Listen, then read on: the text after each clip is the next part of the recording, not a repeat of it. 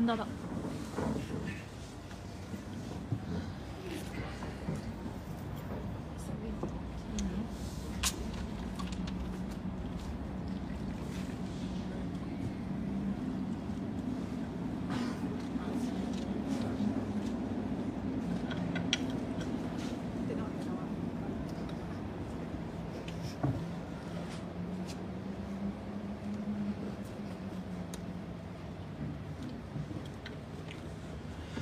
Allora, buonasera a tutti, benvenuti qui in terrazza a Casa Pound, la terrazza più bella d'Italia, la più odiata e da oggi anche la terrazza del Palazzo Parlante. E con questa conferenza, oggi primo luglio, inauguriamo un nuovo ciclo di conferenze che per tutto il mese di luglio prenderanno sotto il nome di Palazzo Parlante eh, degli spunti, delle idee e soprattutto divertimento e musica per dar voce a un palazzo che merita soprattutto di essere amplificato. Quindi la voce di questo palazzo non è qualcosa che si crea da sola, ma si crea con la partecipazione di tutti. Siamo noi a dar voce a questo palazzo, perché qualcuno sicuramente più figo e saggio di me, ha detto che qui a Roma ci sono tante statue parlanti, lo sappiamo, no? c'è Pasquino, famosissimo, e da oggi c'è anche Casa Pound, perché questo palazzo, come avete visto nell'ultimo mese, ha preso voce, ha preso forza parlando al quartiere, parlando alla città con striscioni, con azioni e con manifestazioni e per tutto il mese di luglio anche con la cultura. Su questo discorso ci tengo a precisare che oggi presentiamo un libro di Altaforte Edizioni, una, una casa editrice che nell'ultimo periodo sta subendo la censura della cultura ufficiale, tra virgolette, dei media e dei social se ci avete fatto caso Altaforte purtroppo è sparita dai social perché a qualcuno ancora non va giù che anche noi pubblichiamo libri. Quindi perché è importante anche in serate come queste, anche in un palazzo come questo, presentare libri di Altaforte Edizioni? Perché un po' come Pollicino che si avventura nella foresta ci dobbiamo lasciare delle briciole dietro, delle idee, delle pagine. Soprattutto perché noi andando avanti possiamo consentire a qualcuno di seguirle per tornare a casa. E una cosa che mi preme dire prima di iniziare con le presentazioni è che quello che noi facciamo qui eh, può sembrare banale ma in realtà è molto importante. Eh, qualcuno, Steinbeck mi sembra, dicesse che le, le, idee sono come i conigli, basta accoppiarne due per ritrovarsene una dozzina. Quindi quello che facciamo qui è piantare idee nella speranza e nella certezza che queste fioriscano ed escano da questo palazzo. Questa sera presentiamo il libro che si chiama Ernest Junger, Il volto della tecnica e innanzitutto ringrazio i nostri ospiti che sono innanzitutto Valerio Benedetti del Primato Nazionale e Michele Iozzino, l'autore del libro che è arrivato qui da Ancona per, per presentarci e parlarci del suo libro. Allora, voi li vedete qui ovviamente incamiciati e molto carini, ma vi posso assicurare che queste due persone poi quando per esempio entrano al campo del blocco si trasformano in due mostri assassini senza scrupoli, quindi non vi fate ingannare dalle apparenze, sono due persone, anzi due ragazzi, perché secondo me hanno tutti e due 17 anni, che eh, si schierano sempre, sono sempre in prima linea e soprattutto sono persone devote all'azione e non tanto alla contemplazione. Allora, vorrei partire con uh, l'introduzione, spero di essere breve, eh, al volto della tecnica. Innanzitutto, partendo dal titolo, il volto della tecnica ci propone già nel titolo, se vogliamo, un ossimoro, perché Volto e tecnica sembrano due termini assolutamente contrastanti. Perché? Perché volto è una parola che suggerisce qualcosa di formato, di caratteristico, di peculiare, anche di somatico. Tutti quanti abbiamo un viso e per quanto ne vogliono dire gli epigoni dell'uguaglianza, in fondo siamo tutti diversi, quindi ogni volto, ogni viso è qualcosa di originale. E poi la tecnica, un termine che poi nell'introduzione cercherò di snocciolare che però suggerisce qualcosa che sembra asettico, distante, quasi un concetto astratto che può intendere tutto come può, non può intendere niente. Quindi poi ovviamente dopo sia con Valerio che, che, con Michele, che soprattutto con Michele, che sarà lui diciamo, a spiegarci più nel dettaglio quello che ha cercato di dire attraverso il libro, cercheremo di entrare in questa tensione, ovvero tra il volto, cioè tra ciò che è definito, cioè tra ciò che è forma, e la tecnica, cioè qualcosa che per sua stessa natura può avere più anime, più volti, oppure può non averne nessuno. E mi sono preso qualche appunto ovviamente perché non ho la memoria fotografica ancora, eh, però inizio dicendo che il termine tecnica molto spesso, insieme ad altri termini come per esempio storia, natura, scienza, guerra, viene molto spesso eh, associato mh, dal, dal, pensiero moderno, dal, dal, dal, mondo intellettuale, dal mondo mainstream, come degli enti a sé stanti, come dei blocchi monolitici che non hanno nulla a che fare con la volontà degli uomini, un po' come dei, degli AL 9000 di Odissea nello spazio che prendono decisioni e giocano a scacchi contro l'uomo. In realtà non è così e lo sappiamo benissimo. Tecnica parte ovviamente dal, dalla parola greca che è tecne, se non mi sbaglio, e indica il saper fare, quindi è qualcosa che già di per sé si slega dal concetto moderno che la relega semplicemente al progresso, alla scienza e soprattutto alla tecnologia. La tecnica non è il progresso, la tecnica non è la scienza. La scienza è una tecnica, ma non la tecnica suprema. E quindi ecco qua mi sono appuntato la capacità di operare per raggiungere un dato fine anche se oggi eh, la connotazione tecnologica ha preso il sopravvento e la tecnica è associata semplicemente alla massimizzazione del profitto e del consumo soprattutto. Eh, quindi mh, cosa abbiamo? Abbiamo dei blocchi, delle parole che vengono usate in blocco come degli enti sovrastanti all'uomo con cui non hanno nulla a che fare, come per esempio la storia, come per esempio la natura, termini straabusati nell'ultimo periodo, ma che vengono sempre trattati in forma eh, passiva, come se fossero qualcosa di cui l'uomo sta subendo le conseguenze, in primis con la storia. Eh, abbiamo una concezione che deriva direttamente dall'illuminismo e quindi poi di conseguenza dal, dal marxismo e dal liberismo che vedono la storia semplicemente il marxismo come, come, come ci diceva Giorgio Locchi come una semplice un irriducibile scontro tra sfruttatori, quindi i padroni, e gli sfruttati, quindi gli operai. Quindi legge tutta la storia nei termini materiali dello scontro di classe. Poi cosa abbiamo? Abbiamo il liberalismo che invece prende la storia come un'avventura dei diritti umani che porta semplicemente alla democrazia, quindi vede la storia come una semplice genesi democratica, la democrazia è l'ultimo stadio di questo progresso ed oltre non c'è nulla, oltre ci sono solo più diritti e ovviamente più consumo. Tutti e due queste due concezioni, sia capitalista che marxista, vedono nella natura un oggetto. Quindi la natura non è più eh, un ente a cui l'uomo può partecipare e di cui l'uomo fa parte, ma semplicemente come un oggetto di consumo, un oggetto materiale, una concezione che deriva anche eh, dall'Antico Testamento, perché ovviamente è nell'Antico Testamento che si parla per la prima volta di natura come qualcosa da assoggettare, come qualcosa di separato dalla sfera umana e poi, soprattutto, vedono la natura come qualcosa di separato dall'uomo, perché la natura viene o vista in contrapposizione all'uomo, quindi come qualcosa da abbattere, oppure più recentemente, eh, diciamo, la mentalità di conquista dell'Antico Testamento si è trasformata in una mentalità di, eh, penso, di, di, repressione dei propri istinti o addirittura eh, di autopentimento verso l'umanità che è colpevole del riscaldamento globale, no? quindi siamo imbottiti della, eh, del, di quella dialettica cretina ambientalista che vede nell'uomo il colpevole degli agenti atmosferici, delle eruzioni vulcaniche e dello spostamento delle placche tettoniche. Quindi abbiamo queste due tendenze che poi sfociano nel, nel cretinismo. La tecnica in, questa, in, questo, in questo, corollario di, di, tendenze e di visioni è visto semplicemente come un arto del progresso, quindi c'è il progresso, un progresso illimitato, c'è la scienza e la tecnica è semplicemente al servizio della scienza e del consumo, quindi il suo unico dovere è proporci sempre più oggetti di consumo, proporci sempre più mondo virtuale, sempre più mondo digitale, perché è stata relegata solamente e fondamentalmente al, eh, al progresso materiale.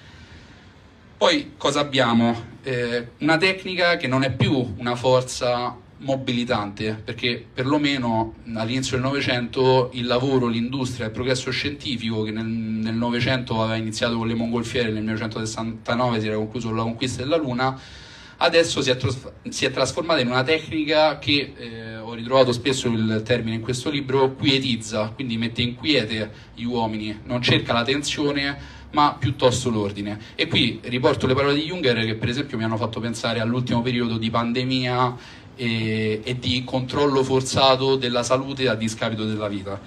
E dice, perfino nei luoghi dove il nichilismo mostra i suoi aspetti più inquietanti, regnano sovrani la sobrietà, l'igiene e l'ordine rigoroso. Quindi non abbiamo una tecnica che scatena forze elementari, ma abbiamo una tecnica che ci mette in ordine, ci dà, ci dà tutto quello di cui abbiamo bisogno, ci mette praticamente a riposo perché ci leva quelle forze elementari che, come dice Junger, possono invece levare spazio al, alla conquista e al dominio della tecnica. Quali sono queste potenze fondamentali? Junger nel libro Oltre la linea spiega che queste potenze fondamentali, eh, penso che dopo Michele approfondirà meglio il concetto di forze elementari, lui le identifica per esempio con l'eros, quindi eh, l'erotismo, la forza di attrazione, poi lo identifica con la guerra, lo identifica con l'arte, quindi sono tutte delle sfere levate oggi al, ehm, al dominio degli uomini, anche la morte la identifica come una forza a cui è stata strappata. Oggi abbiamo eh, tutti quanti paura di morire, non perché sia sbagliato aver paura di morire, ma perché siamo circondati di anestesia. Abbiamo visto no, con l'ultimo periodo di pandemia la sicurezza a discapito della vita, abbiamo visto la sicurezza prendere il sopravvento su ciò che invece è la vita, la sopravvivenza a discapito della vita. Quindi perfino queste potenze fondamentali, e dopo questa sarà una delle mie domande verso Michele, queste potenze fondamentali ci vengono sottratte. L'eros in primis, perché siamo distanziati, siamo allontanati, siamo indottrinati verso ideologie che non ci portano al compimento della coppia come maschio e femmina, ma piuttosto come un disimpegno totale dalla relazione, un disimpegno totale dalla responsabilità di essere genitori, un disimpegno totale anche dall'essere coppia, quindi madre, padre e di conseguenza figli. Quindi siamo allontanati da queste forze che secondo Junger invece sono delle oasi in cui il Leviatano, cioè lui lo chiama Leviatano, questa forza che noi potremmo magari definire con globalizzazione, con progressismo, sono delle oasi in cui lui non riesce ad entrare. Ma eh, purtroppo ci entra per vie traverse, perché come vediamo tutti i giorni, eh, attraverso la propaganda, attraverso la cultura, attraverso l'incessante martellamento, queste oasi perdono sempre più posizione rispetto al deserto.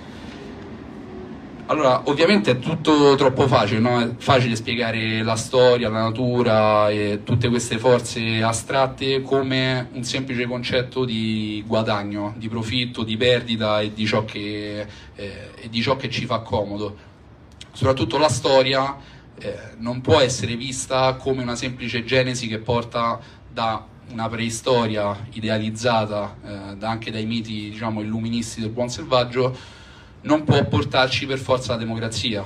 L'abbiamo detto più volte nelle, nelle nostre varie conferenze, il concetto di fine della storia che è permeato dalla democrazia vuole dirci che questo è il mondo migliore possibile e questa è la più grande bugia che ci viene eh, che ci viene propinata tutti i giorni. Non c'è niente oltre la democrazia, non c'è niente oltre questa vita, quindi consumate e morite. Consuma- lavorate, consumate e morite, no? questa triade infernale.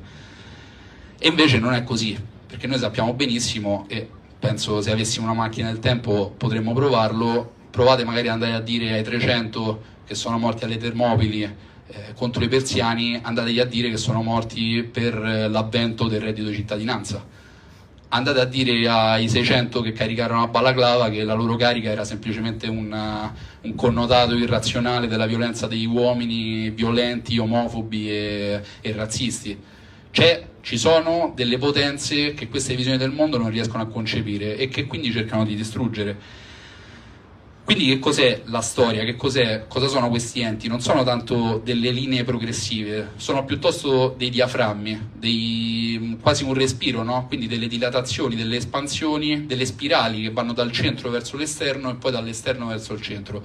Quindi se noi possiamo leggere la storia fino ad oggi, possiamo leggerla come un allontanamento di, tutti, di tutte queste forze dal centro in principio l'uomo non era scienziato, filosofo, lavoratore, eh, raccoglitore, aveva delle organizzazioni separate, però racchiudeva in sé tutte queste forze che poi si sono frammentate e sparse durante questa fase di dilatazione in cui dal centro si sono allontanate per ritrovarsi singole. Quindi che cosa abbiamo? Abbiamo come nell'universo, come pensano gli, astrofi- come pensano gli astrofisici, almeno ultimamente, prima che cambino di nuovamente idea, che ci sia prima un'espansione e poi un ritiro. Ora noi dove siamo? Siamo nell'espansione o nel ritiro? Questo non lo sappiamo, ovviamente.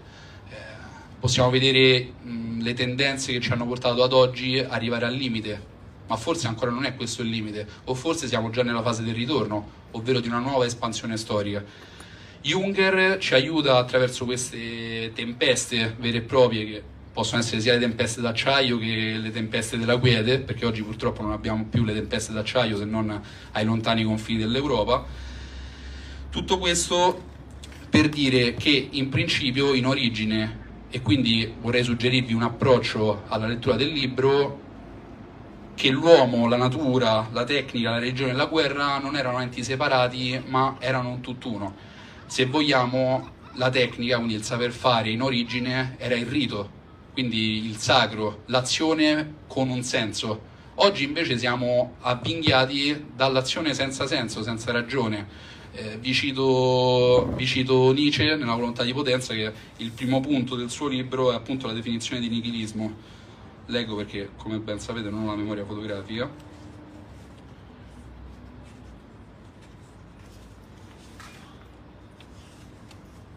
ci siamo. Eh?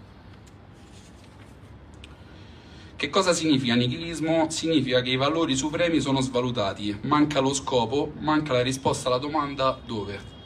Quindi che cos'è il nichilismo? Non è anche questo un ente astratto, è tutta una tendenza di idee che portano le azioni ad essere svuotate di senso e noi oggi ne siamo circondati perché consumiamo tutto quello che ci è offerto senza un senso proseguiamo azioni, abbiamo una tecnica che non è votata ad un significato, ma è votata a se stessa, al nulla, cioè al niente, e da qui il termine nichilismo.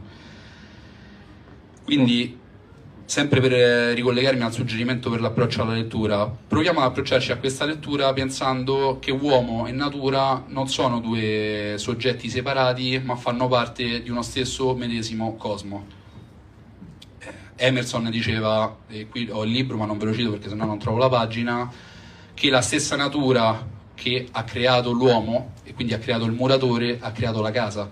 Quindi non dobbiamo più pensare la, il mondo artificiale come qualcosa di separato dalla natura, ma come qualcosa che la completa, come qualcosa che deve vivere in simbiosi con la natura.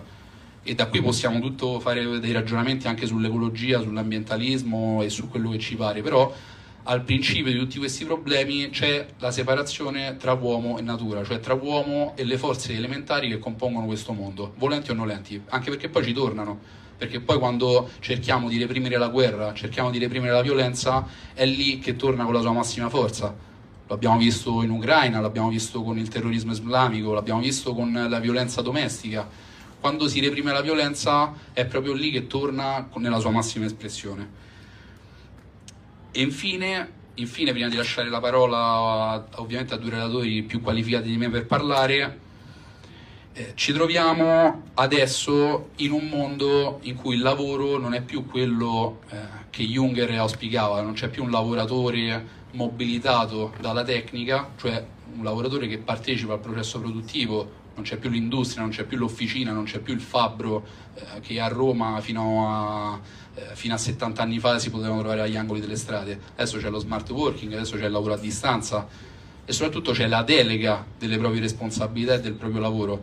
Quindi come può oggi il lavoratore esprimere quel tipo di uomo che secondo Junger doveva esprimere? E questa sarà già una delle domande che rivolgerò dopo a Michele. Poi concludo dicendo che Junger, insieme ovviamente al nostro eh, al nostro capostipite, che è Benito Mussolini, capì che dal, dalle temperie, dalla tempesta della prima guerra mondiale sarebbe sorta una nuova potenza, ovvero la potenza del sangue. Mussolini pubblicò Trincerocrazia nel 1917 e parlava di una nuova gerarchia che si sarebbe formata dopo la guerra, perché chi fosse tornato dalla trincea, dagli assalti, dal volontarismo puro come quello degli arditi, avrebbe già in sé avuto quella rivoluzione che avrebbe dovuto compiere poi nella nazione. E quindi si compie quella sintesi che poi noi chiameremo come socialismo nazionale, quindi avremo le istanze del lavoro, del sindacalismo rivoluzionario, del, eh, di Corridoni e anche del socialismo massimalista compiute nell'esperienza fascista. E Junger, se vogliamo, anche se non eh, come partecipe attivo, attinge da questa esperienza per poi concepire eh, il suo, penso, lavoro più celebre che è il lavoratore, come si dice in tedesco? L'operaio, Arbeiter. Quindi cosa abbiamo oggi? Oggi abbiamo un lavoro delegato, abbiamo un lavoro estremamente fossilizzato su posizioni immobili, mentre abbiamo un lavoro concepito da Junger come qualcosa che porta all'estremo il concetto di uomo faber, faber, no? l'uomo che forgia il suo destino. Ora, come si combatte tutto questo? E qui mi concludo. Si combatte innanzitutto capendo ciò che Junger, secondo me, ha di massimo da insegnarci. E anche Nietzsche nella volontà di potenza ce lo spiega, ovvero dobbiamo smetterla con il fatalismo, dobbiamo smetterla di arretrare davanti alle sfide, dobbiamo smettere soprattutto di pensare alle sfide che ci vengono incontro come qualcosa di ineluttabile. Non è per forza così, perché come per gli Arditi non era per forza così la vittoria austriaca, non è per forza così il mondo che ci è stato posto davanti agli occhi. Quindi cosa ci insegna? Innanzitutto la volontà, che non è solo la volontà di potenza, ma anche la volontà di costruzione, la volontà di darsi una forma, di darsi un volto e anche di dare un senso alle proprie azioni. Concludo dicendo che la maggior parte dei problemi di oggi sono, partono dalla separazione di ciò che ci sta dentro, cioè del nostro animo, da ciò che ci sta fuori. Quindi subiamo e basta, ma non capiamo che ciò che ci sta fuori, l'ambiente e la natura, sono semplicemente uno specchio di ciò che ci sta dentro. Quindi se noi siamo aridi, se noi siamo deserto, se noi accettiamo con passività, allora il deserto avanzerà. E abbiamo veramente l'esempio sotto gli occhi, la crisi della siccità, i dissesti idrogeologici, quando l'uomo rinuncia di fronte alla natura, al suo ruolo di regolatore, al suo ruolo di trasformatore della foresta in giardino, allora il deserto avanza. Avanza quel tipo di natura che non c'è né amica né nemica, ma semplicemente convivente. Quindi se noi conviviamo innanzitutto con noi stessi, in forma armoniosa e soprattutto con una forma, allora anche la natura prenderà quella forma. E qui eh, concludo con le parole di Junger eh, in cui conclude Oltre la linea, che è uno dei suoi ultimi saggi, forse il meno, il meno noto, che secondo me c'entrano assolutamente nel punto e poi lancio la parola a Valerio che, che amplierà il discorso. Chi non ha sperimentato su di sé l'enorme potenza del niente e non ne ha subito la tentazione conosce ben poco la nostra epoca. Il proprio petto, qui sta, come un tempo nella Tebaide, il centro di ogni deserto e rovina, quindi parte da noi il deserto e la rovina che ci sta intorno. Qui sta la caverna verso cui spingono i demoni. Qui ognuno di qualunque condizione e rango, quindi andando a superare poi quel, quel classismo becero dei compagni, conduce, conduce da solo in prima persona la sua lotta e con la sua vittoria il mondo cambia. Se egli ha la meglio, il niente si ritirerà in se stesso, abbandonando sulla riva i tesori che le sue onde avevano sommerso. Quindi il punto non è tanto ciò che ci sta fuori, ma ciò che abbiamo dentro. Se noi non rivoluzioniamo e non cambiamo ciò che ci sta dentro, e questo forse è il massimo insegnamento che possiamo trarre da Junger e dal libro di Michele, non cambierà ciò che ci sta intorno. Ora eh, lancio la palla a Valerio che eh, amplierà il discorso e sicuramente sarà molto più chiaro di me.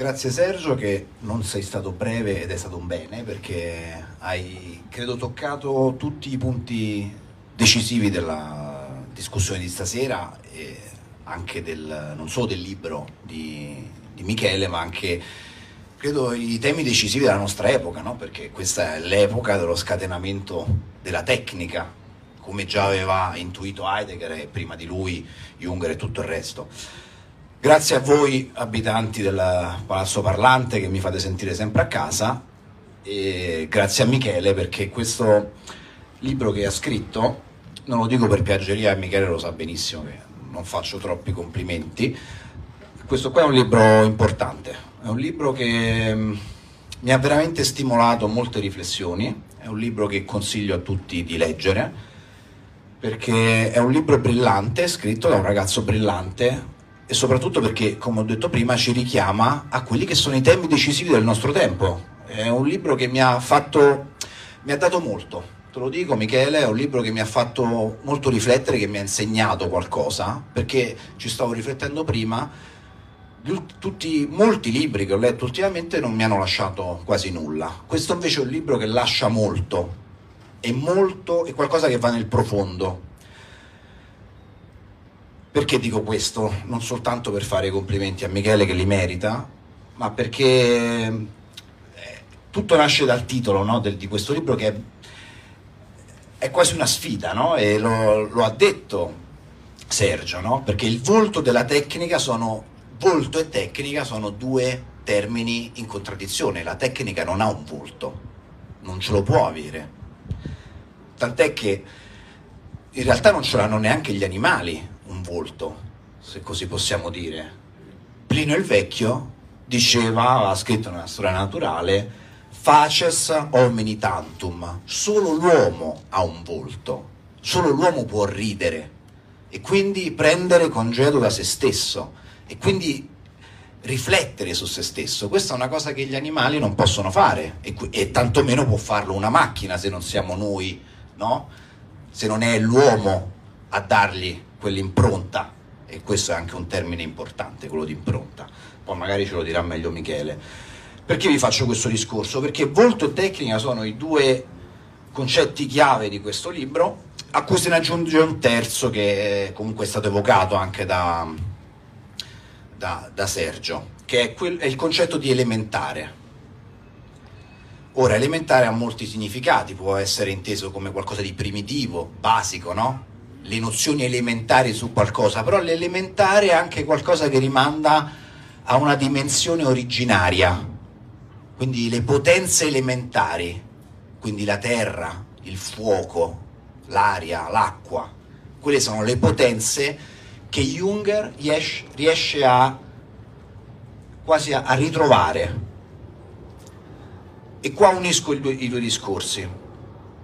Quando Junger parla di origine, no? quindi l'elementare, che è tra l'altro un concetto fon- molto importante nel, nel libro di Michele, e Michele ne parla spesso, questa origine non è qualcosa di retorico, ma è qualcosa di, possiamo dire che è un termine tecnico, se mi perdonate il gioco di parole, perché l'uomo, quando diventa uomo, quindi nel tempo della preistoria, che cos'è che rende veramente uomo, no? Un uomo.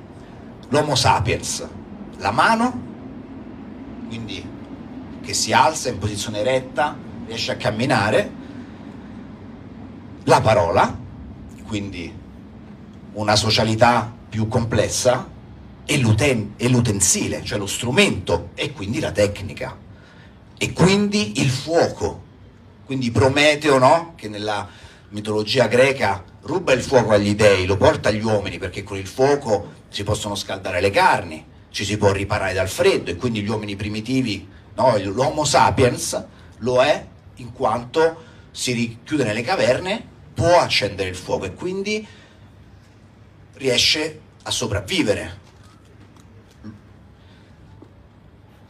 E soprattutto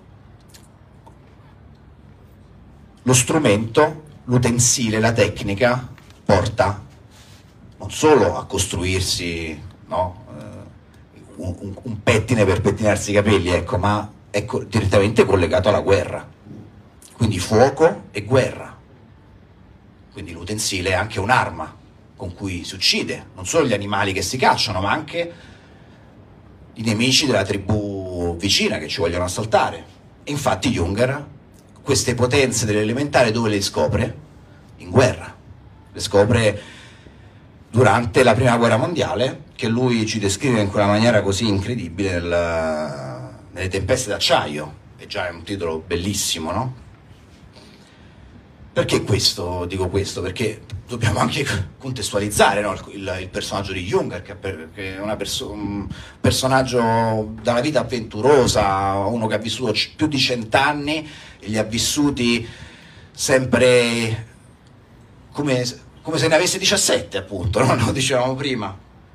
E lui scopre le potenze, lui perché cito le, le, tempeste d'acciaio? Perché, tanto perché fu un libro che ebbe un successo incredibile, una, vendette non so quante copie, ma anche perché era un libro effettivamente un genere nuovo.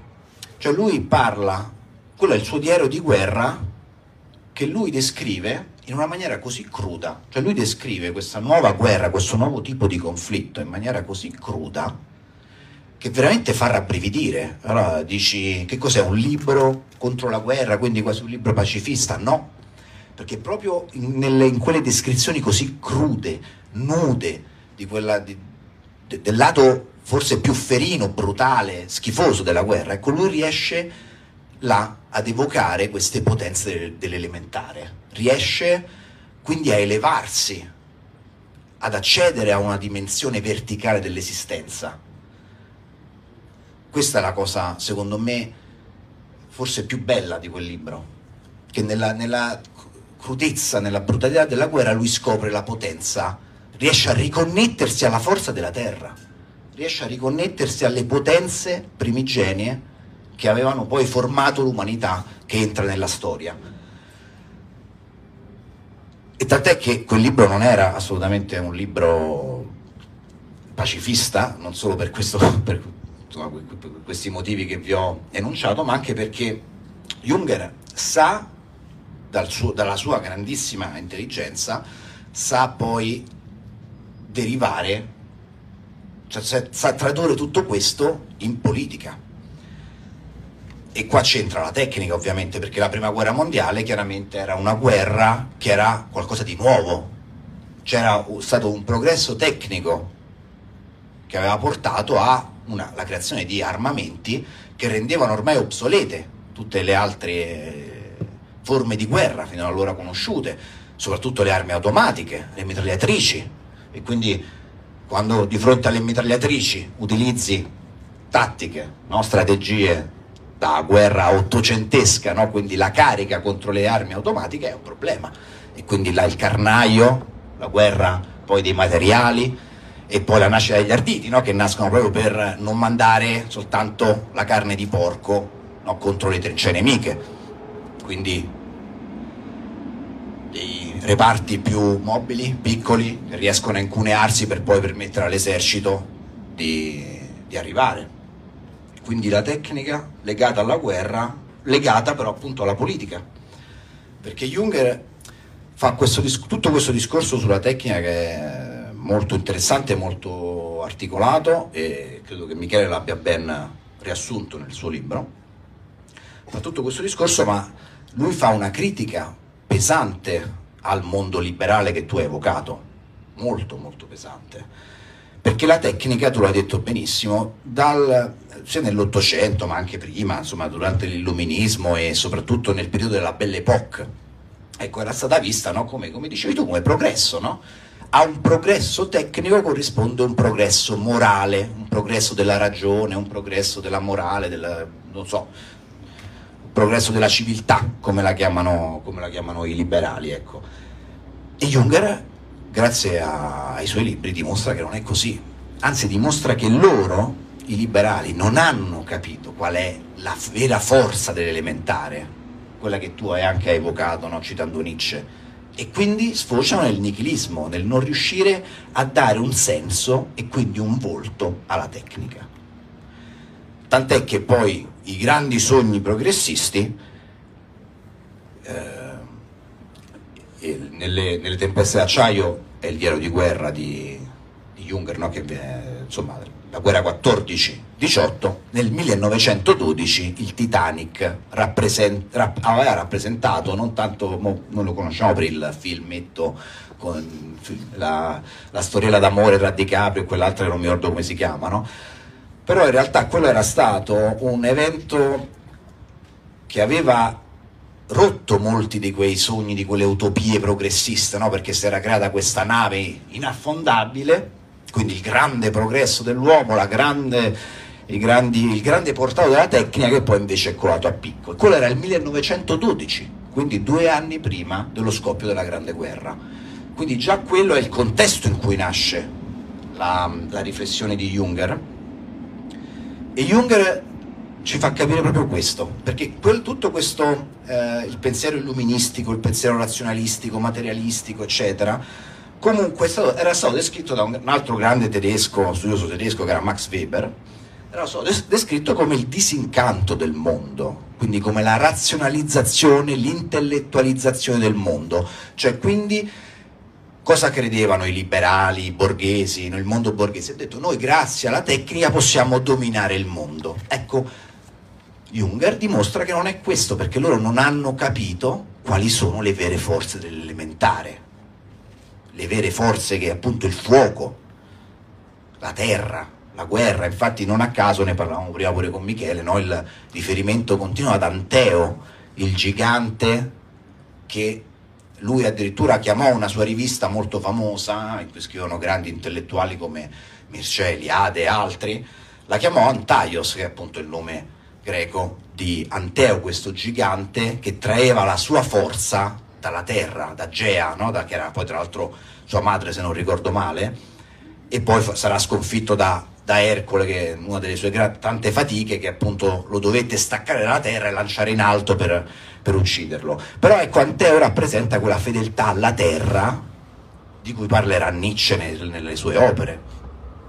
Ed è questo che non hanno i liberali che non hanno capito la, la forza primigenia della terra, dell'elementare. Quindi la tecnica non ha un volto, l'uomo sì, ed è questo poi alla fine il, la, domanda, la, la, questione fondamentale no? che, to, che, che, dobbiamo porci, che, che si è posto giustamente Michele con il suo libro. Come si fa a dare un volto alla tecnica? Se la tecnica non è qualcosa di progressista, perché un progresso tecnico non succede o comunque non consegue automaticamente un progresso morale degli uomini, noi dobbiamo essere in grado di dare un volto alla tecnica. Ed è una sfida interessante perché oggi noi, appunto, parlavi di smart working, ma possiamo parlare di tante altre cose che, che ci fanno rabbrividire oggi, no? Quindi il controllo, no? Oppure quella è tecnica, no? il controllo dei dati, quindi la totale assenza di intimità, tutto questo è tecnica. Però quello che ci dice Junger è questo, cioè, non corrisponde, cioè quello non è il nostro destino. Il destino lo possiamo scrivere noi proprio perché l'uomo, l'operaio, è fabbro del suo destino.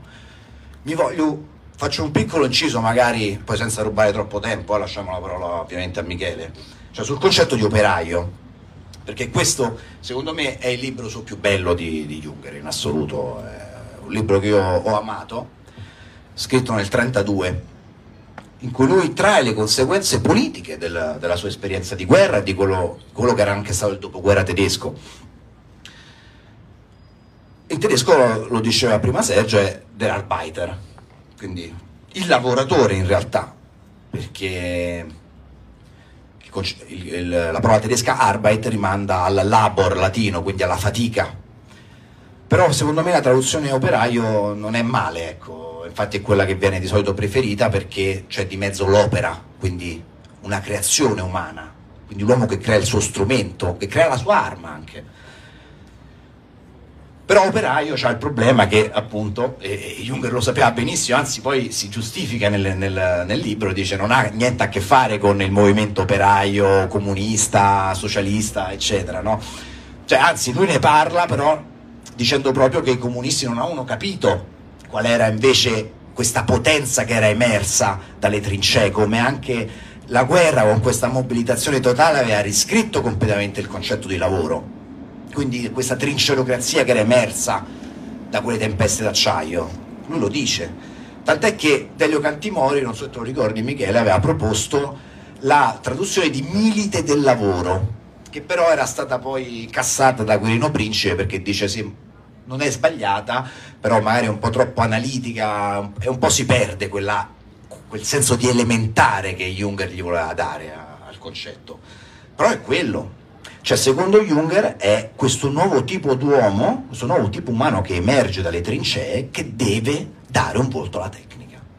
È lui che, de- che traendo forza dall'elementare, dalle forze primigenie della natura e della, dell'uomo storico, che deve appunto dare un volto alla tecnica.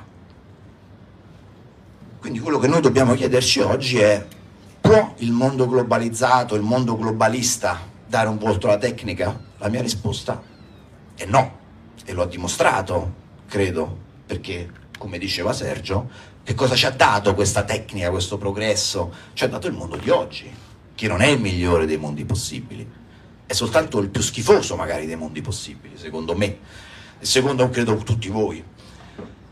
Però ovviamente il grande insegnamento di, di Jung, cioè il fatto che la tecnica è neutra e la mano che la, che la impugna no? è, invece non lo è.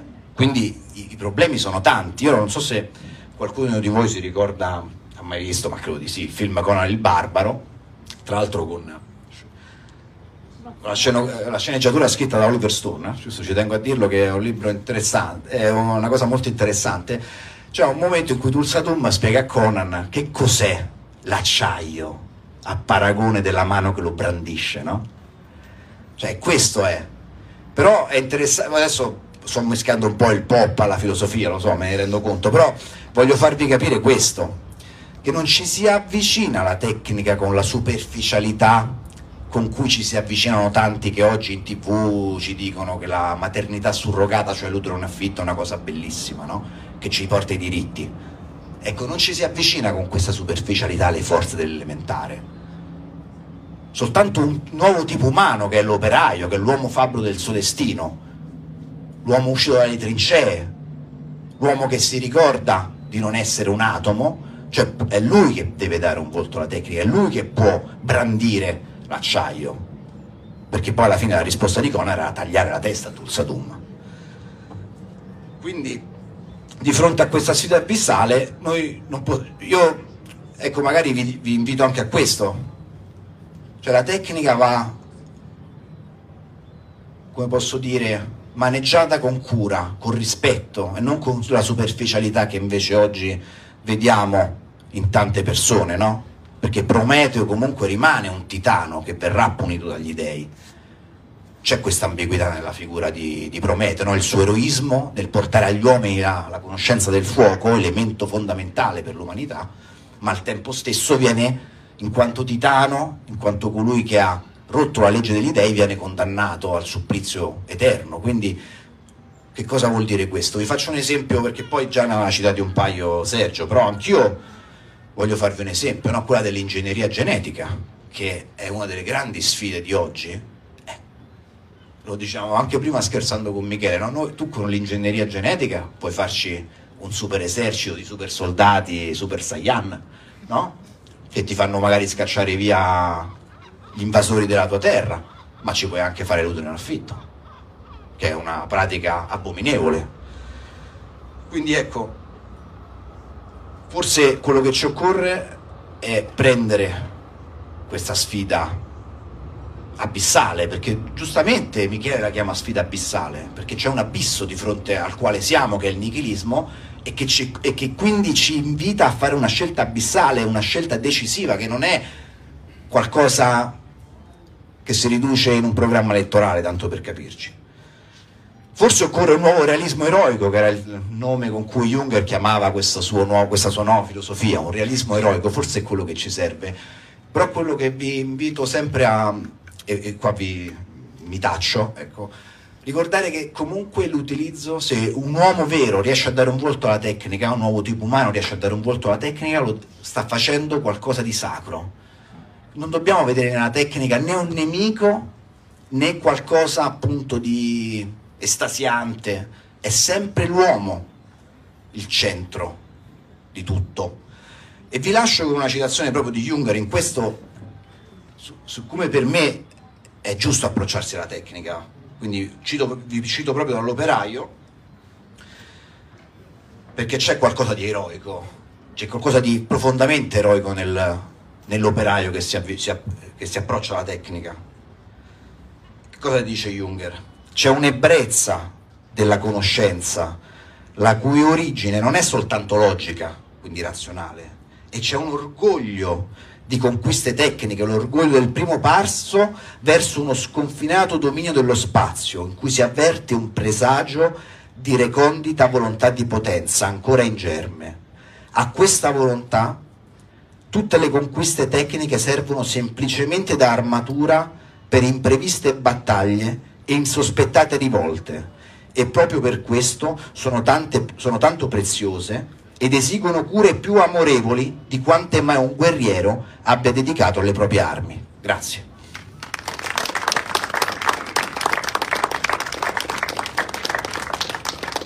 Allora, continuiamo con Michele, mm, a cui voglio approcciarmi diciamo, con, con, una domanda, perché poi è il, il tema di fondo che un po' è stato toccato sia dal mio intervento che poi da quello di Valerio eh, poi ovviamente senti libero ovviamente di spaziare nella riflessione. Eh, la tecnica oggi, noi vediamo la tecnica oggi come eh, un qualcosa che forse ha due volti, ha due facce, no? C'è una faccia positiva che mh, mm, penso sia innegabile, anche perché come ha detto Valerio la tecnica nasce quando l'uomo impugna la selce o traccia un graffito su una caverna sperduta dei Pirenei, quindi non è qualcosa che è estraneo a noi e poi c'è una tecnica che ci devasta. C'è una tecnica che può portare all'utero in affitto quanto alla fusione nucleare. Quindi abbiamo veramente eh, un mondo che sta spaziando e a cui dobbiamo semplicemente, semplicemente eh, ovviamente è la sfida abissale, dare una direzione. Quindi la domanda per, ehm, per Michele è come può oggi, cui, come può oggi la tecnica in un mondo così dare vita a quel tipo di uomo, quel tipo di lavoratore presagito nell'operaio in un mondo in cui oggi il lavoro non è più una forza, come dicevo prima, che mobilita, che quindi porta l'uomo a contatto con le forze elementari, ma anzi, proprio l'esatto contrario, è un mondo che ti porta distante dalla pratica, che ti porta distante dalle forze e tenta in tutti i modi di alienarti, di portarti in un mondo virtuale, anche perché soprattutto, e qui ci ricolleghiamo a un discorso più sindacalista, il lavoro oggi è quello precario, non è quello dell'opera, non è quello della costruzione, non è quello di fondare città, è il lavoro precario, è il lavoro che viene consumato come tutte le altre cose che ci vengono messe davanti. Quindi la domanda, come può oggi il lavoratore in smart working essere il lavoratore di Junger? Innanzitutto, uh, grazie a tutti di essere qui, per me è un piacere, è anche un onore. Uh, sono contento anche perché per me è anche un modo di restituire anche con questo libro e con questa conferenza a una comunità che mi ha dato tanto. Quindi devo dire sono onorato e anche un po' emozionato di essere qui. Per risponderti alla tua domanda, eh, il segno di come sia scaduto il lavoro e quella anche visione che aveva Junger del lavoro è anche un po' il segno di un fallimento di un progetto di civiltà che negli anni 30 ancora, era ancora possibile e bene o male con la seconda guerra mondiale avuto una battuta d'arresto. Quindi nel secondo dopoguerra ha dei toni sicuramente più pessimistici rispetto alla tecnica, eh, rispetto a quelli che aveva nel, nell'operaio degli anni 30. Mm, però la riflessione del, sul lavoro dell'operaio che Junger fa nell'operaio ci torna utile perché Junger quando tratta di lavoro non comincia parlando solamente di lavoro, ma comincia parlando del significato della libertà. Uh, lui vede uh, nella essenza della libertà uno spirito di servizio, quindi una gerarchia, una responsabilità diversa da quella uh, libertà borghese, quella libertà astratta, quella libertà dei uh, diritti civili, ma che se sono diritti civili che valgono per ognuno, in realtà non, valgono, non valgono per nessuno, perché diventa un disincarnamento del diritto, diventa un diritto che non ha più senso nel qui ed ora. Mentre invece Junger ricerca appunto la concretezza del diritto, che è spirito di servizio e quindi è, uh, un, è sempre dentro un orizzonte di valore, è sempre dentro uno Stato, è sempre dentro anche una, uh, una gerarchia e una comunità, è uno, una comunità di destino. Proprio questi giorni stavo leggendo un bel libro che poi ha pubblicato recentemente Altaforte di Henri Davanno, che è il fondatore del planismo, del piano del lavoro uh, belga, che è la sua sorta di autobiografia nel, in realtà non un'autobiografia perché era a metà della, della vita e a cose fatte negli anni 40 in cui parla della sua esperienza, della sua esperienza di governo, in cui appunto cerca una, um, di trasmutare, di rendere diverso il socialismo belga, quindi da un marxismo, da un socialismo classico a qualcosa di molto simile al fascismo, tant'è che gli dicono che il suo piano del lavoro è un fascismo quasi mascherato. Eh, è una cosa che gli rinfacciano che per fare quello che vuole fare lui serve uno Stato autoritario. Serve uno Stato che sia veramente uno Stato e non uno Stato... Noi viviamo per certi versi un, uno Stato uh, presente, anche fin troppo presente però non lo interpretiamo mai nella, nella maniera giusta perché infatti vediamo spesso un po' uh, altalenarsi questa, anche questa accusa allo Stato come un nuovo totalitarismo, il totalitarismo sanitario, così che un po' confonde le acque, perché noi viviamo sì una, uno Stato forte, uno Stato presente, ma forte come può essere la mamma chioccia che non ti fa uscire di casa perché non devi prendere freddo. Invece lo Stato che è forte, che ha in mente Junger, che abbiamo in mente noi, è una comunità di destino e quindi uno Stato forte come uh, figura paterna che ti dà delle regole, che ti dà una visione uh, del mondo, una visione valoriale. Quindi mh, per certi versi bisognerebbe recuperare, per, anche, per recuperare un'idea del, del, lavoro e quindi di una mobilitazione del lavoro, anche un'idea della libertà e del, dello Stato diversi, perché il, spesso noi vediamo il lavoro anche come quella, quel qualcosa che io devo fare per poi avere il mio tempo libero, per poi dedicarmi ad altro, ai miei comfort, al, e ad evadere dalla realtà.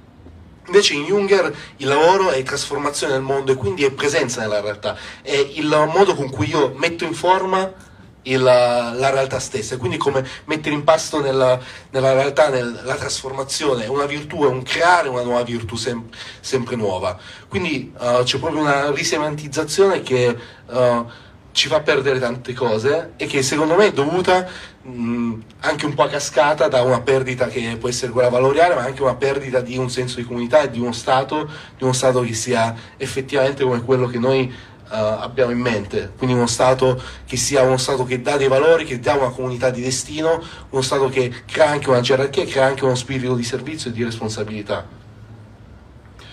Poi non so se ti ho risposto perché effettivamente questo poi sposta il problema in un altro problema che forse è ancora più grande e quindi non so se me la sono cavata con uh, un po' troppo poco. No, no, la risposta sembra chiara. Diciamo che il problema principalmente credo si possa sintetizzare in una parola che è educativo, quindi uno Stato, e qui magari mi ricollego anche a un discorso più studentesco, abbiamo uno Stato che, come abbiamo detto prima, si disimpegna da qualsiasi cosa e si disimpegna anche ovviamente dall'educazione, eh, all'educazione vera e propria dei figli, dei genitori, di qualsiasi fascia d'età. Quindi rinunciando all'educazione, che poi se vogliamo è un'altra tecnica, come il linguaggio, rinuncia poi di fatto, abdica alla sua posizione di Stato per una repressione soft, cioè ti reprime, però sei comunque in una bolla di comfort che non ti fa vedere, come diceva Huxley, la, la gabbia che ti sta intorno, no? Quindi un'altra domanda che vorrei fare a Michele è come oggi eh, un uomo, come oggi un individuo che è così immerso nel, eh, nel, nel mondo digitale, nel mondo dell'irreale, quindi nella realtà virtuale, come può riappropriarsi di quelle forze elementari di cui parlavamo prima e quindi poi se puoi ampliare il discorso diciamo, a quel tipo di forze che eh, sia io che Valerio abbiamo evocato, no? quelle forze che stanno lì proprio oltre la soglia, che non scompaiono mai del tutto, no? perché come dicevo prima si fa tanto per reprimerle, si fa tanto per nasconderle, ma poi tornano sempre come, eh, come forza arcaica, la violenza, la, la guerra. Eh, anche se vogliamo l'Eros, che eh, appunto Junger definisce come il migliore dei messaggeri degli dei, no?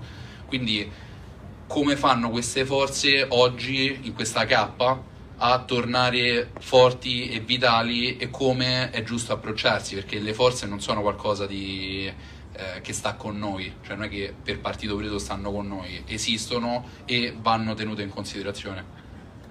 Abbiamo parlato tanto di volto, Junger in realtà è un autore che parla tanto di maschere e per certi versi il modo in cui noi viviamo la tecnica è un po' anche un mascheramento, un nascondimento, nel senso uh, se noi pensiamo a noi come viviamo i social, ai social stessi, alla necessità di fare profili, avatar, così, a creare anche una seconda identità digitale, una apparenza diversa uh, rispetto a quello che noi siamo, è effettivamente una maschera, una maschera che ci produce un po' l'effetto opposto di quello che noi stiamo cercando di dire e di creare, ossia un volto della tecnica e quindi un, un, ritorno anche per certi versi all'elementare.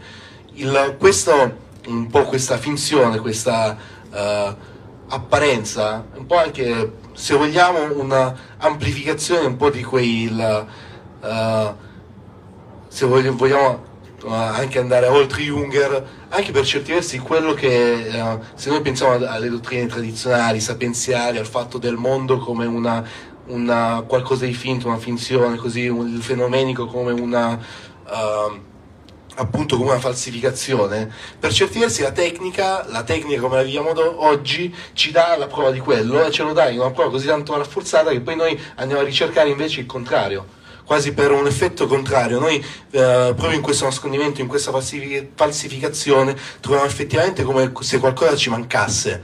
E questo senso di vuoto poi secondo me è quello che ci, poi ci porta anche a, uh, a ricercare una verità che diventa ancora più rara e quindi diventa ancora più preziosa.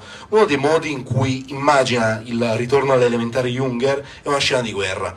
È il, un episodio anche abbastanza famoso nella, letteratura di guerra della prima guerra mondiale, che è l'episodio di Langmark, in cui una generazione di giovani soldati, di volontari che spesso erano, uh, erano stati Van der Wager, erano stati quindi amanti della natura, quasi con quello spirito romantico e di quella gratuità e quello spirito di sacrificio uh, che è talmente alto che andarono incontro alle mitragliatrici cantando a testa alta senza nemmeno nascondersi tra i cunicoli della, delle trincee all'assalto, così come si faceva una volta, e vennero ovviamente falcidiati tutti.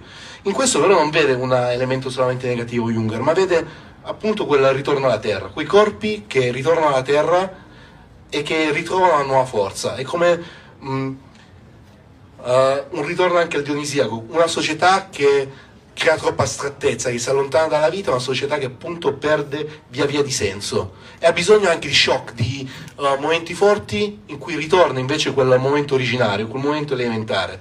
Uh, l'elementare in Junger ha sempre una sua ambiguità perché sia caos, quindi sia disordine, ma sia ciò che da quel disordine produce un qualcosa. Quindi in questo senso è proprio l'origine, perché ciò che sta dietro, ma è anche ciò che crea e crea un essere, quindi sia l'essere che ciò che è prima dell'essere, quindi eh, ha questa sua ambiguità che poi nota anche giustamente um, Evola nel, nel, suo libro in cui parla del, dell'operaio. Ed è in questo senso è qualcosa che sta prima dell'essere ma è anche l'essere che poi va verso il compimento. In un senso ancora più alto è anche un po' come immagina l'essere di Giorgio Rocchi quindi come un qualcosa che noi abbiamo sempre di fronte, un qualcosa che noi possiamo sempre attualizzare, non come qualcosa che abbiamo all'indietro, un mito incapacitante in cui noi ci rifugiamo e poi rimaniamo lì, ma invece un qualcosa che noi possiamo sempre mettere avanti e riattualizzare. Quindi in, questa, diciamo anche in questo mondo di ovatta, così c'è sempre questa possibilità di rompere tutto e di ritrovare quella uh, quella spinta originaria, spin- quella spinta all'elementare, che poi sempre la, quella spinta al conflitto, alla vita, alla vita anche vissuta nel suo parossismo, che è appunto la guerra, la guerra come il, uh, un momento di, uh, di rottura. La, la, prima guerra mondiale fu uno shock, fu uno shock perché per certi versi la, l'epoca che andava in guerra era simile alla nostra, perché la, la Belle Époque, la, la, l'epoca in cui si credeva che il progresso ci avrebbe portato verso dei, um, un'utopia fantastica in cui tutto si sarebbe risolto, in cui avrebbe, si sarebbe abolita perfino la guerra, in cui non ci sarebbe più stato lo scontro, attrito, una fine della storia. Invece uh, la fine della storia fatta per mezzo poi dello sviluppo tecnico, appunto della scienza, della, della, tecnica, così, della chimica, ma la chimica poi cosa fa? Fa i gas tossici che poi vengono usati nella prima guerra mondiale, produce una delle guerre più totali, più totalizzanti che è la guerra che il mondo abbia mai vissuto, produce quella che Marietti chiamerebbe una barbarie civilizzatissima, quindi un parossismo, uno shock che rifà entrare dalla porta d'ingresso dopo che l'avevi buttata fuori dalla finestra la dimensione elementare, la, la dimensione dell'essere. che vince sempre, che vince perché appunto è la dimensione della vitalità, è qualcosa che tu non puoi negare, qualcosa che puoi mettere come una cappa, uh, appunto come una cappa schiacciata, ma che poi emerge, emerge in, con ancora più forza, più la schiaccia più, più riemerge con forza. Mica ti volevo fare una domanda io, ho rubato la parola a Sergio. No, perché è interessante questo discorso che, che comunque stai sviluppando, anche perché eh, credo sia emerso da tutte queste, anche gli esempi che abbiamo fatto, no? che questa fedeltà alla terra è quello il, no, il, il pericolo no? Del, di Prometeo, visto nella sua versione luciferina, cioè quello, quel ritornare alla terra ma, e poi strisciare a livello dei lombrichi, ecco, cioè, cioè, che è quello che sta facendo il mondo globalizzato di oggi ed è per questo che ti volevo fare questa domanda, perché per adesso abbiamo parlato soprattutto del primo Junger, quindi lo Junger dell'operaio, lo Junger delle tempeste d'acciaio, lo Junger del realismo eroico, però tu facevi riferimento prima allo Junger, al secondo Junger, quello che do, dopo la seconda guerra mondiale, con una nazione, la sua, che lui tanto amava, distrutta in macerie, proprio anche dallo scatenamento della tecnica, ecco, lui ritorna al bosco, No? quindi il, scrive il Trattato del Ribelle, che in realtà il titolo in tedesco appunto è Il passaggio al bosco, c'è quindi la figura del ribelle, dell'anarca, quindi di fronte al Leviatano, perché tu pure prima l'hai detto giustamente, no? cioè Junger, la, il suo rapporto con la tecnica è un rapporto con la libertà. Ecco, lui come si pone di fronte al Leviatano che francamente sembra tornare oggi, perché tu evochi giustamente dalla nostra visione uno stato forte, no? uno stato padre, no?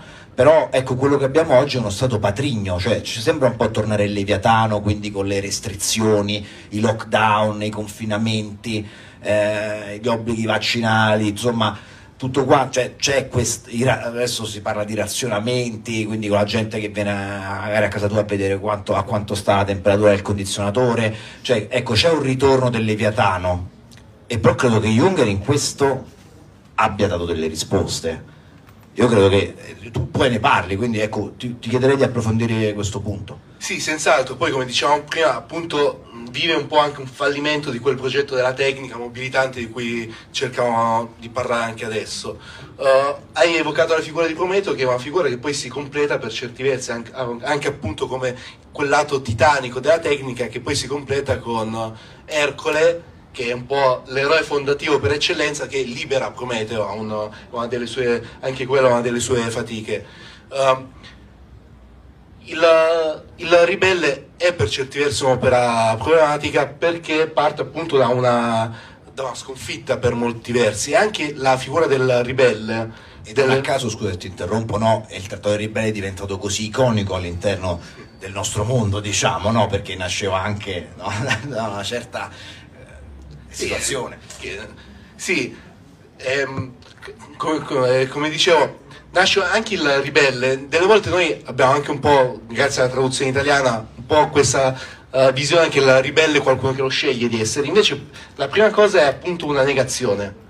È una cosa che poi ha anche abbastanza uh, in mente Venner quando dice che io devo combattere ciò che mi nega, perché appunto il ribelle nasce da questo, da qualcuno che mi vuole negare, da qualcuno per cui io non devo nemmeno esistere. Ed è anche uno dei motivi per cui secondo noi, secondo me ci, è tanto propria, ci, è una cosa che ci colpisce così profondamente, però contro questa negazione che ci colpisce, non, non, c'è una resa, non c'è una resa al fatalismo, ma invece c'è una volontà di insorgere, di riprendere le armi, come dice la traduzione italiana, che effettivamente in realtà coglie qualcosa, anche se non è uh, letterale, sicuramente migliore di quella che propone qualche uh, studioso un po' troppo po' troppo precisino che invece vorrebbe tradurla come imboscato, tradurre ribelle come imboscato pretendendo che non abbia quel significato che ha in italiano la parola imboscato, che è appunto una fuga, uh, che appunto designa una fuga dalla, da, dalla lotta, dalla, dall'essere qui ed ora, mentre invece il che poi purtroppo anche come è stato interpretato da alcuni nel nostro mondo, sì, no? cioè il passaggio al bosco come una fuga mm. poi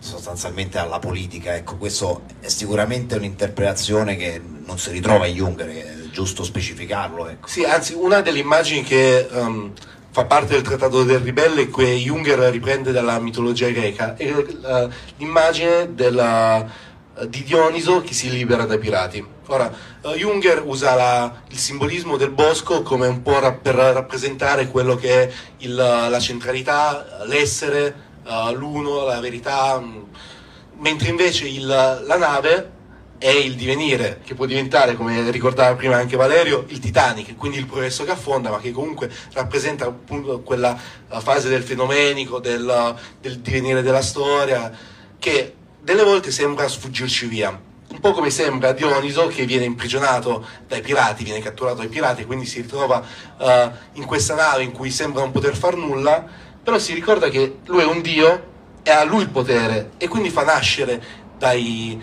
dagli alberi da, della nave, dei veri alberi, una giungla da cui poi fuoriuscirà una tigre che divorerà i pirati e libererà Dioniso. Quindi in, con questa immagine Junger tende a significare che in realtà siamo noi che siamo sempre in possesso della tecnica, del mondo che noi ci costruiamo, perché la tecnica non c'è un dualismo netto fra uh, artificiale, uh, naturale, tra uomo, tecnica, mentre invece sono cose molto più...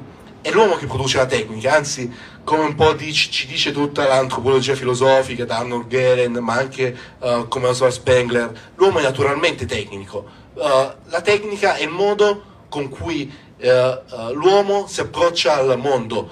Uh, l'uomo non, non, ha un ambiente specifico, non è come, ad esempio, questa è un'immagine che usa, mi pare, Max Scheller, comunque che ritorna spesso nell'antropologia filosofica, non è come la zecca, che uh, non ha praticamente occhi, non, che ha i sensi affinati solamente per fare una cosa, trovare una fonte di calore sotto di essa e scendere al punto giusto e quindi poi parassitare quel corpo. Invece l'uomo non ha un suo habitat specifico, se lo deve creare, è eccentrico rispetto al mondo e la sua eccentricità, insomma la sua mancanza di adattamento istintuale lo porta a creare una tecnica e quindi a plasmare il mondo, ad avere una volontà di potenza, una volontà creatrice che quindi è naturalmente nell'uomo per certi versi anche la stessa idea di natura è culturale perché la natura in sé non esiste, non siamo noi che vediamo la natura come natura.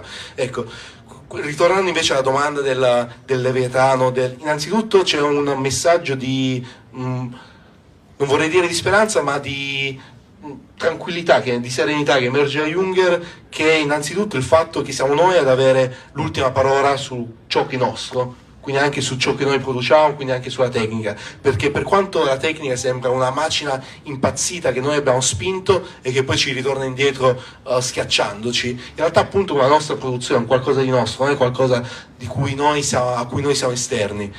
E, uh, però mh, questa, oltre a questa tranquillità c'è anche una, mh, dei, delle leve su cui lottare che è appunto l'immagine del bosco, che è l'immagine che ritorna anche qui l'elementare, perché il bosco, un po' come era per uh, i, van, i nella traduzione tedesca, uh, Junger usa la parola Van, uh, van Bargel, ah, sì, van, van, Valganger. Valganger. Valganger. Mi sono impicciato due volte, quindi dopo Val, Valganger, ossia colui che passa il bosco, da Vald Bosco Ganger colui che passa, che è un'antica uh, tradizione islandese di, che veni- di, coloro che venivano di quei fuorilegge che dovevano vivere nel bosco perché non potevano più vivere nel circondario della città, nelle mura della città. Ora, la stessa immagine vale per la tecnica, le mura della città sono la tecnica e il bosco è, è una dimensione elementare in cui l'uomo deve accettare la sfida e riuscire uh, a adattarsi a quella dimensione elementare, che è una dimensione che per certi versi è più vera di quella della, delle mura, di quelle della legge, una legge più dura, ma però anche una legge più autentica, dalla quale poi può trovare diciamo, una nuova forza. E quindi usare quella leva, quella autenticità, quella, quell'elementare per appunto poi sfidare il potere costituito, comunque creare una sua ess- essenza, una sua esistenza. Tu parlavi del bosco come, a, come un alibi ed è appunto modo con cui è stato spesso interpretato, quindi come un mito incapacitante, come un rifugio. Il bosco non è il rifugio, e Junger ce lo dice spesso dicendo che il motto del ribelle è che nunca, è qui ed ora, però spesso sono state diciamo, un messaggio spesso inascoltato. Quello di Juncker è sempre un messaggio che è proiettato comunque al, all'oggi, ha una, anche una spinta comunitaria e politica, tant'è che nel Trattato del Ribelle parla, de, parla, del ribelle come una tattica di guerra, una tattica di guerriglia che era tattica di guerriglia che poi è quella che informa anche un trattato sulla guerriglia di Svizzero che è resistenza totale di un suo amico uh, colonnello così. Come Schmidt con il partigiano, no? Ma come poi peraltro stanno facendo per certi versi una lotta di popolo e poi ci può anche ricordare quella dei, degli ucraini per certi versi che in una maniera un po' uh, diversa appunto comunque il fatto della, uh, del singolo che combatte tre boschi sulla propria terra e quindi che richiama una mobilitazione anche del, del, singolo, quindi anche il fatto di una, comunque per certi versi, una um, mobilitazione, adesso senza andare troppo nell'attualità, comunque il ribelle è anche, colu- è anche comunque un modo di combattere, quindi è qualcosa di attualissimo, quindi è assolutamente il contrario di un alibi, di un mito incapacitante.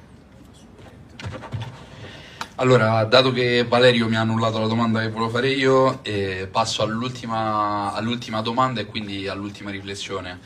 Eh, Michele ha parlato nell'ultima, nell'ultima, parte del suo intervento di politica. Qui eh, in ogni caso facciamo politica e quindi la domanda che vorrei fare a Michele, abbassando di parecchie tacche diciamo, il livello del discorso, è perché un, un ragazzo, uno studente, dato che noi eh, facendo politica ci rivolgiamo anche e soprattutto alle generazioni presenti e soprattutto alle generazioni future, perché un ragazzo che fa politica, ma soprattutto un ragazzo che non si interessa di politica, quindi non si interessa di un'altra eh, la politica potremmo definirla come un'altra tecnica, no? un'altra forma di assoggettamento della realtà dell'uomo. L'uomo è un animale politico e non può vivere al di fuori della politica, quella con la P maiuscola, quindi dalla comunità, dalla solidarietà, dal, dallo stare insieme, no? Eh, quindi come può un ragazzo, quindi dicevo che fa politica e soprattutto che non si interessa di politica, perché dovrebbe leggere il tuo libro? Quindi se vogliamo anche eh, una domanda spot, perché dovrebbe leggere il tuo libro, ma soprattutto cosa può trovarci di utile per la sua vita quotidiana, per, suo, per la sua lotta eh, per la sua lotta interiore, ma soprattutto anche per la sua lotta esterna, a scuola, al lavoro, eh, nel mondo che oggi ci, ci circonda e cerca di, di sopprimerci. Io in realtà spero che il libro sia anche un modo per avvicinare chi non ha ancora familiarità con Junger, con Junger, quindi spero che trovi tanto Junger che poi lo faccia anche avvicinare uh, a Junger in una maniera anche um, con una, con una, direzione, perché di Junger, Junger è stato tante cose, anche una sua dimensione uh, meno politica, più estetica, più estetizzante, che può anche diventare un po' um, un rifugio, una torre d'avorio, una, darsi un po' quell'area da snob che ti allontanano poi da, anche dalla lotta quotidiana. Quindi secondo me può essere un buon modo per avvicinarsi a Junger e farlo anche in una maniera che, almeno dal mio punto di vista, è quella giusta, quindi comunque una maniera mobilitante, una maniera che ti porta a confrontarti con la realtà e con la vita, perché anche un po', secondo me, questo è l'insegnamento che uh, ci si può portare dietro da Junger, dal, dal, dall'inizio, dalle tempeste d'acciaio, che poi è anche un verso de, della, dell'Edda poetica, se non sbaglio, delle tempeste d'acciaio comunque già da quella visione tragica ed eroica della guerra fino all'ultimo Junger, fino all'anarchia, che parla in realtà anche della rigenerazione della storia, un mondo dove la storia è finita, in cui invece si cerca l'incontro con che è la, la rigenerazione, il far riaccadere la storia e l'agire politico nel qui ed ora. Secondo me dare questa, questa direzione, leggere Junger sotto queste, queste, queste lenti è qualcosa di utilissimo e che comunque ci fa uh, vedere il quotidiano in una maniera diversa, comunque sempre con quello spirito mobilitante anche, mh, mm, anche eroico, perché Junger è stato scrittore, diarista, pensatore, ma è stato anche per certi versi uno che ha vissuto l'eroismo. Uh, abbiamo ricordato la sua esperienza in guerra, che abbiamo ricordato anche per certi versi gli arditi, e lui comunque nella, anche nella Germania lui era tra le truppe d'assalto, non era uno che batteva la fiacca, anzi era uno di quelli che aveva visto come pochi uomini ma decisi possono cambiare le cose. È una cosa che forse aiuta anche il, quello che vive la politica in maniera più continuativa, in cui pensa che uh, quasi tutto sia ormai inutile perché ha fatto talmente tante cose che ormai quasi cede alla disillusione, Junger dice che nella trincea il peggio era la noia. Quindi ci può anche confortare questa, questa cosa.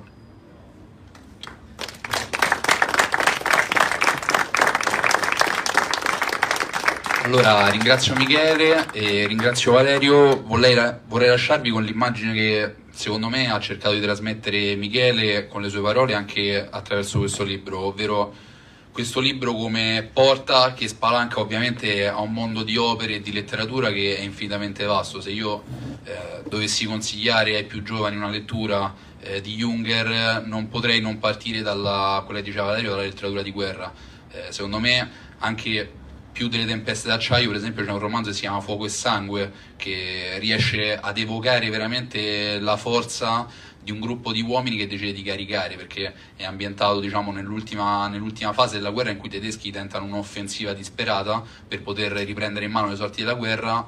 E quindi tutta la narrazione si basa sulla carica, sull'andare avanti anche contro ciò che ti sta davanti, quindi il nemico, e anche contro eh, l'intima consapevolezza di essere vicino alla disfatta, quindi di aver fatto un, un, atto sì eroico, ma ovviamente disperato.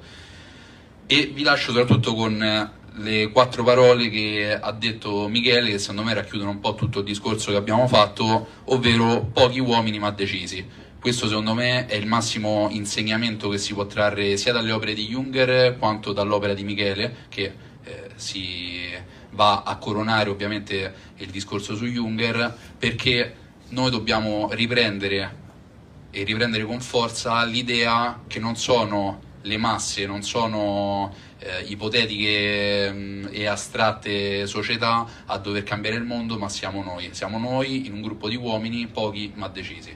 Quindi vi lascio con uno spot perché il libro ovviamente è disponibile al banchetto che è dietro di voi e vi invito tutti quanti a leggerlo. Non è lungo, non è, eh, come si dice in gergo, non è un mattone, ma può spalancare le porte, le porte, a una più vasta comprensione dell'opera di Junger, che molto spesso, come abbiamo visto, è fraintesa o eh, devia su binari che a noi non sono consoni. Il nostro dovere è quello dell'azione e questo libro porta all'azione di Junger. Grazie a tutti, buona serata.